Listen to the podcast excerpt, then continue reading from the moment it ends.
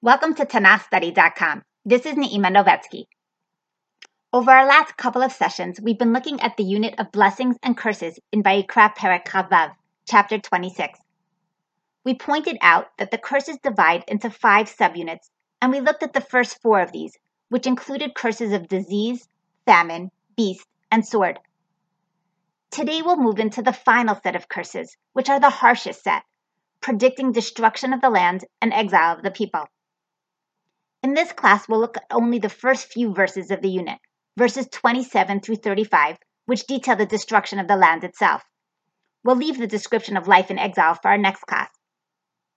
As we'll see in a minute, our verses raise an important question relating to the unit of blessings and curses as a whole. When Hashem makes this covenant and promises the various rewards and punishments, do they relate to observance of all of the mitzvot or only to certain particular mitzvot? It is this question which will be the focus of much of our shiur. Let's start, though, as usual, with the verses themselves. Verses 27 and 28, which we read already last class, introduce the unit. Ve'im bezot lo tishma'uli, v'halachtem imi bekeri. If you, in spite of this, won't listen to me, but walk contrary to me. V'halachti imachem b'chamat keri, v'yisarti etchem afani sheva achatotichem. Then I will walk contrary to you in wrath, and I will chastise you seven times for your sins. For the fourth time in our chapter, Hashem warns the nation that if they do not listen to him, he will make them pay sevenfold for their sins. This time he adds that he will do so with much wrath, a wrath that is evident in the coming verses. Verse 29 is perhaps the most graphic of the curses, detailing in extremely harsh imagery the severity of the famine that the people will find themselves in.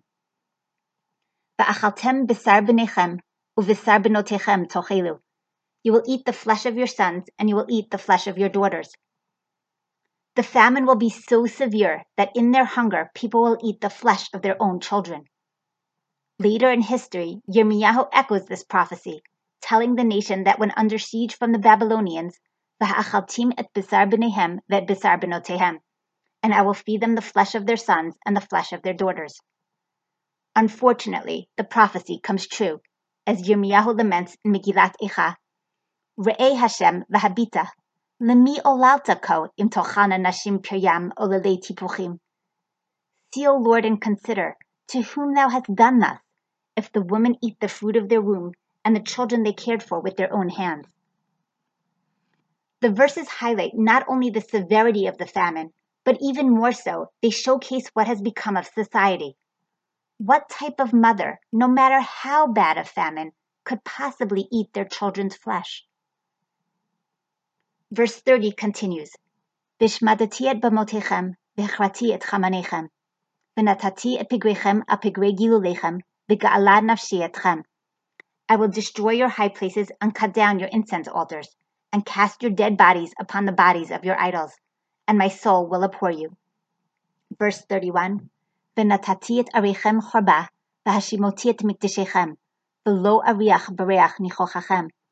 I will lay your cities waste, and will bring your sanctuaries to desolation, and I will not take delight in the sweet fragrance of your offerings. Hashem tells the nation that he will destroy all their places of idol worshipper, both their high places and their chamanim.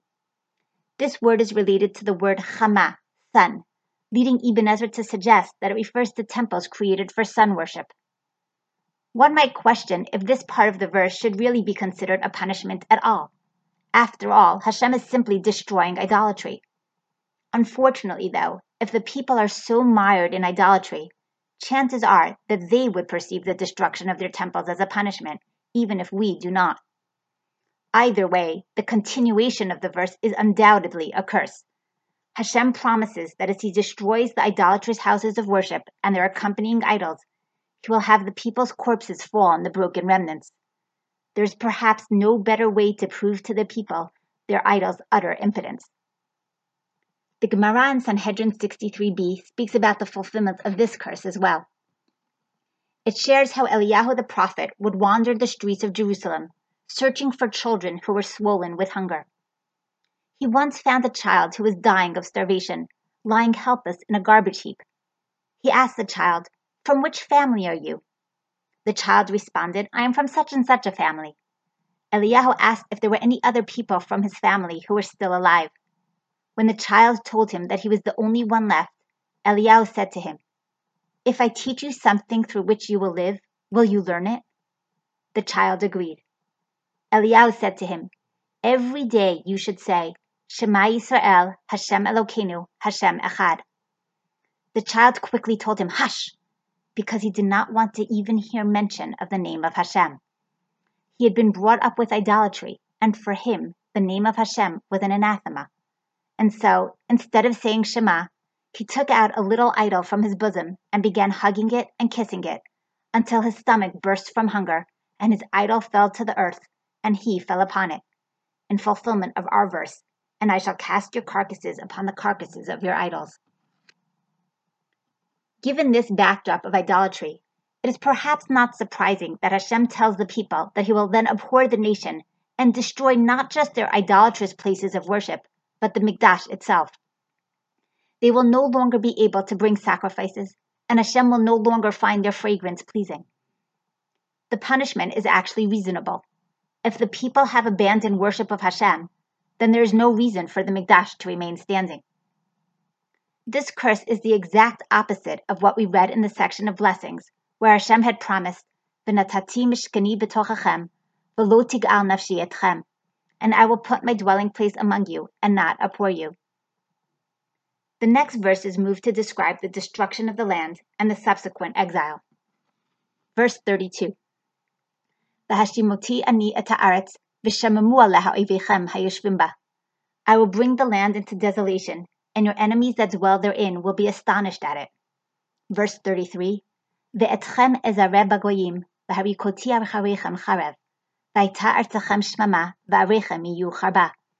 I will scatter you among the nations, and I will draw out the sword after you, and your land will be a desolation, and your cities shall be a waste.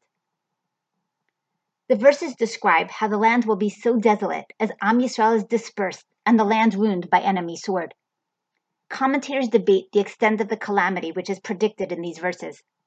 Some read into the description of foreigners being astonished by the land the great extent of the, extent, the great extent of the desolation. Foreigners who move into the land will find it so lacking and so barren, and the place so ridden by disease that they will be shocked. They will see it as a sign of how terrible and rebellious Israel must have been to deserve such a fate.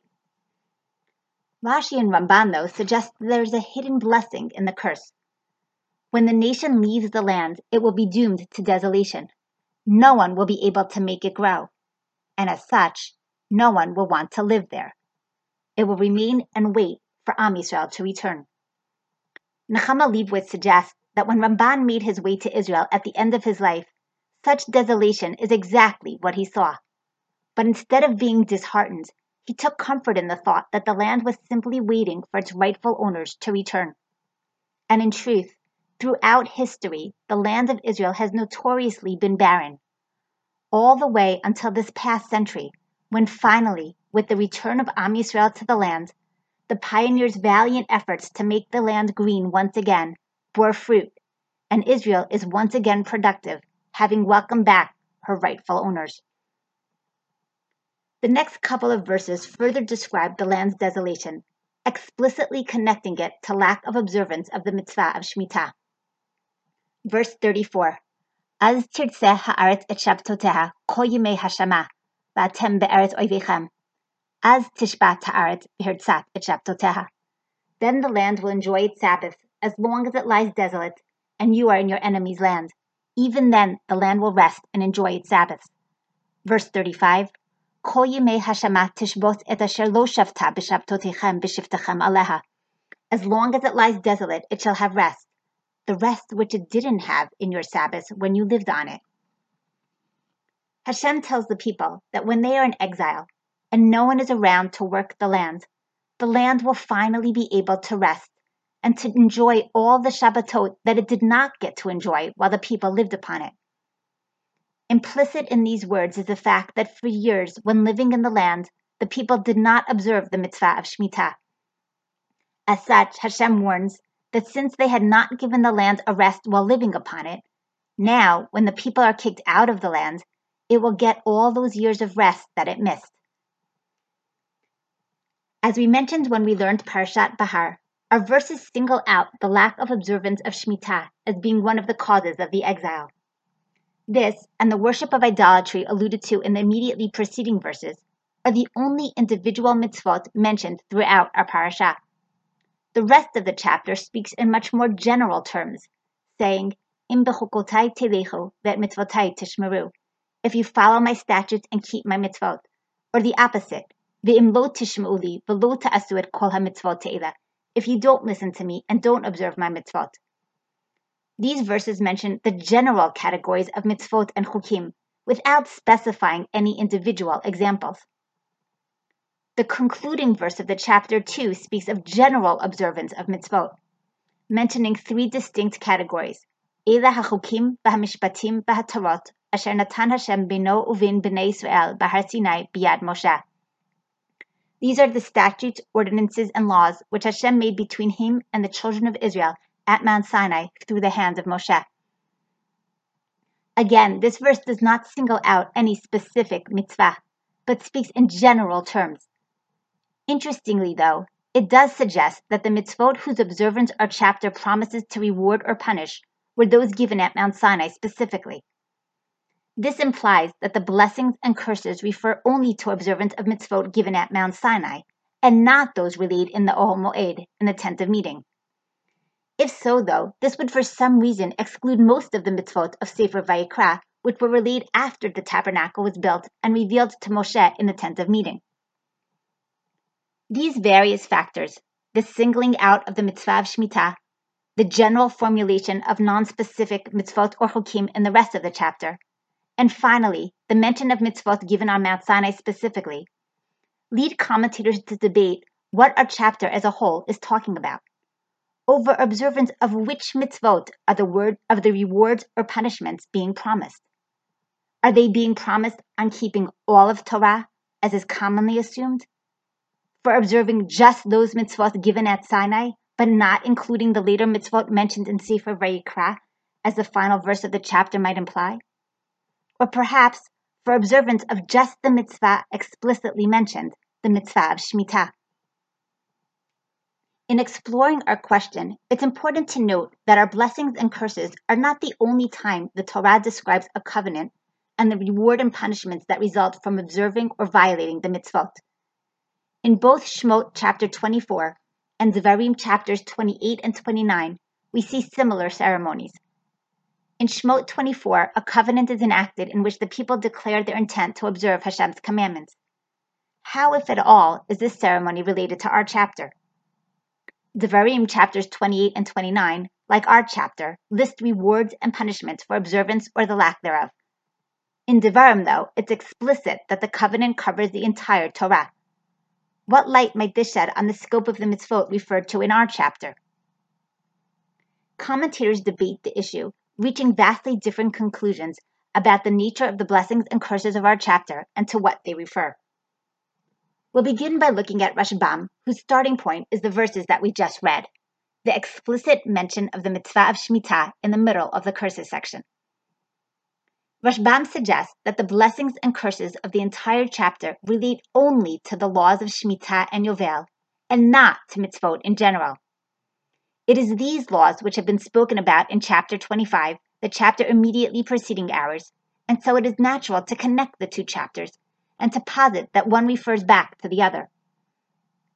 Linguistic similarities between the two chapters might further support the connection. Chapter 25's promise of prosperity to those who keep the sabbatical year is almost identical to the initial blessings mentioned in our chapter. There we read, Otam. If you keep my statutes and observe my ordinances and do them. V'yishavtem al ha'aretz lavetach v'natna ha'aretz priya va'achaltem lasova. You shall sit securely in the land and will give forth its fruit and you shall be satiated. Here our verses echo, Im b'chokotai telechu ve'et mitzvotai tishmeru otam. If you follow my statutes and observe my mitzvot and do them. V'natna ha'aretz yivulah the land will give forth its fruit, and you shall eat your bread and be satiated, and sit securely in the land. The two sets of verses are almost identical in their language. The continuations of the blessings echo each other as well. A few verses later in chapter 25, we are promised, yashan, you shall eat of the old grains. In our chapter, we are similarly told, V'achaltem yashan noshan, in addition, in both units we read, Ani Hashem Elokechem asher otziti etchem eretz Mitzrayim. I am the Lord your God who took you out of Egypt.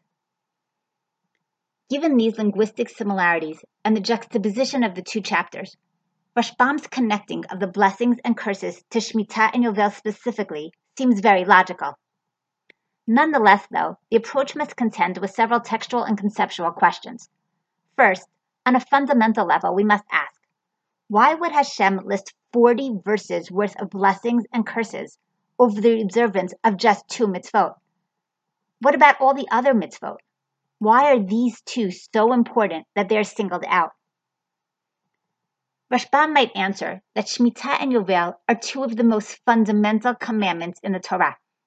As we have seen, they both require and instill a tremendous amount of faith in Hashem and simultaneously play a very important role in maintaining a healthy society. As such, the blessings and curses are dependent on their observance. In addition, since most of the blessings and curses relate to possession of the land or to exile, they fit a land related mitzvah. On a textual level, we must question as well. How does Rashbam account for the fact that the blessings and curses are both introduced and summarized with a general formulation of observance of Hachukim v'Hamishpatim as a whole? Rashbam might reply that the words Chukim and Mishpatim parallel their usage in Vayikra 25, where they refer not to all mitzvot, but specifically to the laws of Shemitah and Yovel. The Chukim refer to the laws of Shemitah and Yovel that concern man and God, while the Mishpatim refer to the interpersonal laws, such as the prohibitions against fraud and the laws regarding buying and selling of land and slaves. How would Rashbam understand the concluding verse of our chapter, which suggests that the blessings and curses refer to those mitzvot given specifically at Sinai? This is actually not a problem at all for Rashbam, as he notes that chapter 25, which relays the laws of Shemitah and Yovel, also opens with the statement, Vaidaber Hashem and Moshe Bahar Sinai, suggesting that both chapters were actually given at Sinai. According to him, then, our chapters are not in a chronological place. Both the mitzvot of Shemitah and Yovel and these blessings and curses on their observance were originally relayed back in Sefer Shmot before the tabernacle was built. This, of course, though, raises a different question. If the blessings and curses were given over then, why do they first appear in the verses here and not back in Sefer Shmot? Perhaps, as we spoke about when learning Parshat Bahar, this relates to the fact that at Sinai, before the sin of the golden calf, the people's next stop was supposed to be Eretz Yisrael. As such, at the time, Hashem emphasized the two mitzvot which are most dependent on the land, Shemitah and Yovel, warning the nation that living and remaining in the land is dependent on the observance of these two mitzvot. For though we are obligated in tons of mitzvot, and many are extremely important, none are as, intric- are as intricately connected to the land as the mitzvot of Shemitah and Yovel. The sin of the golden calf, though, delayed entry into the land, and so the Torah mentions the ceremony only now, when once again the people stand on eve of entry into the land of Israel. Sefer Bamidbar is about to discuss the physical preparations for entry and conquest, speaking of the division of the camp and the necessary censuses for war. So right beforehand, at the end of Sefer Vayikra, the Torah shares our spiritual preparation for entry, the blessings and curses over the two mitzvot which are most fundamental to our rights to the land, Shemitah and Yovel. According to this approach, the blessings and curses of Sefer Vayikra and Sefer Dvarim are not parallel. Vayikra focuses on the observance of only one set of laws, while Dvarim speaks of the Torah in its entirety, for at that point, once the whole Torah was given, Hashem naturally made a covenant on all. Rashbam's grandfather, Rashi, stands on the other end of the spectrum. He suggests that the blessings and curses of our chapter relate to observance of all 613 commandments, and even on the oral, on the oral law, Torah Sheba'al Peh. As support, he points to the general formulation regarding non-specific mitzvot throughout, and the chapter's conclusion, which mentions Ela hachukim v'hamishpatim v'hatorot, splitting the word hatorot to refer to both the written and oral Torah. In other words, the blessings and curses refer to observance of everything, from Torah shebechtav to Torah sheba'al peh. The fact that Shemitah is mentioned explicitly does not mean that the blessings and curses refer to it alone, only that in the context of the threat of exile, its observance warranted extra mention. If the chapters refer to all laws, why does the conclusion specify only the laws that were given on Mount Sinai? Rashi maintains that all of the commandments, with all the details of their observance, were given to Moshe when he went to get the tablets at Sinai. As such, this verse is not singling out any specific group of mitzvot that was given at a certain point of time, but referring to the entire Torah and simply sharing that the blessings were made in all of these, because all of the mitzvot were given at Sinai. One of the advantages of this reading is that it does not have to posit a chronology, as did Rashbam. According to Rashi, then, now that the people are about to enter the land, it was an appropriate time to warn them about observance. As they had already received the entire Torah, they could be warned about it all. As such, our chapter becomes directly parallel to the blessings and curses of Sefer Dvarim. Both were all inclusive. According to Rashi, then, each time the nation found itself on the eve of entry into the land, Hashem made a covenant over all of Torah to motivate observance. Let's move to one last understanding. There is a middle position taken by Ralbag, who posits that the blessings and curses are dependent on the observance of all the mitzvot given from the revelation at Sinai through Sefer Vayikra. His disagreement with Rashi relates to whether or not one understands that the entire Torah was already relayed to the nation. Ralbag posits that even though everything might have been taught to Moshe at Sinai, not all of the laws had already been relayed to the people. And so it would be illogical to make a covenant on observance of laws that had not yet been taught to the nation. As such, he assumes that only the laws that were already taught to the people, the laws from the time of the revelation at Sinai through Sefer Vayikra, those are the laws that are referred to in our chapter. He too points to the chapter's conclusion,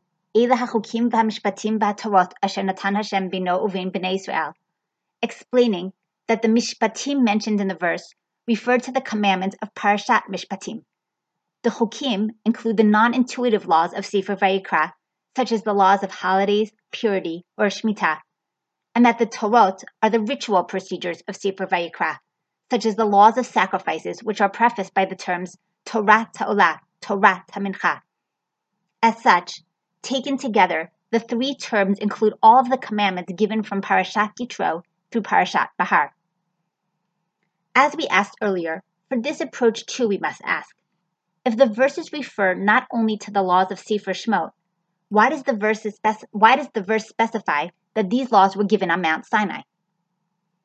Ralbag asserts that all of the commandments were indeed given to Moshe when he ascended Mount Sinai to get the tablets, even though they were not yet relayed to the people. As such, the phrase doesn't come to exclude commandments that were given again elsewhere, but simply to state that all the laws to which the blessings and curses refer were given to Moshe at Mount Sinai. Alternatively, this position could have explained that the verse is not limiting itself to laws given when Moshe ascended Mount Sinai, but rather refers to all the laws given in the vicinity of Mount Sinai, whether on the mountain or in the Ohel Moed at the foot of the mountain. Again, an advantage of this reading too is that it need not posit that our verses are out of order. So according to Ralbag, how does our chapter relate to the similar covenants and blessings and curses in Sefer Shemot and Devarim? According to Ralbag, the covenant of Shemot 24 was made over the laws of Parashat Yitro and Mishpatim, all the laws that were given until that point in time. Vayikra ceremony takes the nation a step further, warning them to observe not only these mitzvot, but all the laws that were given since then as well. The covenant in Dvarim then moves one step further, as it includes all the new commandments given in the intervening 38 years. And so, according to Ralbag, each of the three ceremonies, Shemot 24, Vayikra 26, and Dvarim 28, is based on the same premise to warn the nation to observe all that had been commanded until that point. They differ only in what each covered, for more laws were given at each point in time. Why was each given when it was? At each of these points, the people stood on the eve of entry into the land. Only because of the sin of the golden calf and the sin of the spies was entry ultimately delayed until after Sefer Dvarim. So to summarize, we have seen three different opinions. Rashi is the most inclusive, assuming that the blessings and curses in the chapter refer to not only all 613 mitzvot, but to the oral law as well. Rashbam stands on the other side of the spectrum, assuming that the blessings and curses that the blessings and curses relate to observance of one set of mitzvot alone, Shemitah and Yovel, the immediate context of our chapters and the only mitzvot emphasized explicitly within. Ralbag takes the middle position, assuming that the ceremony referred to the mitzvot relayed in Sefer Shmot and Sefer Vayikra, all the mitzvot that the people had received until that point.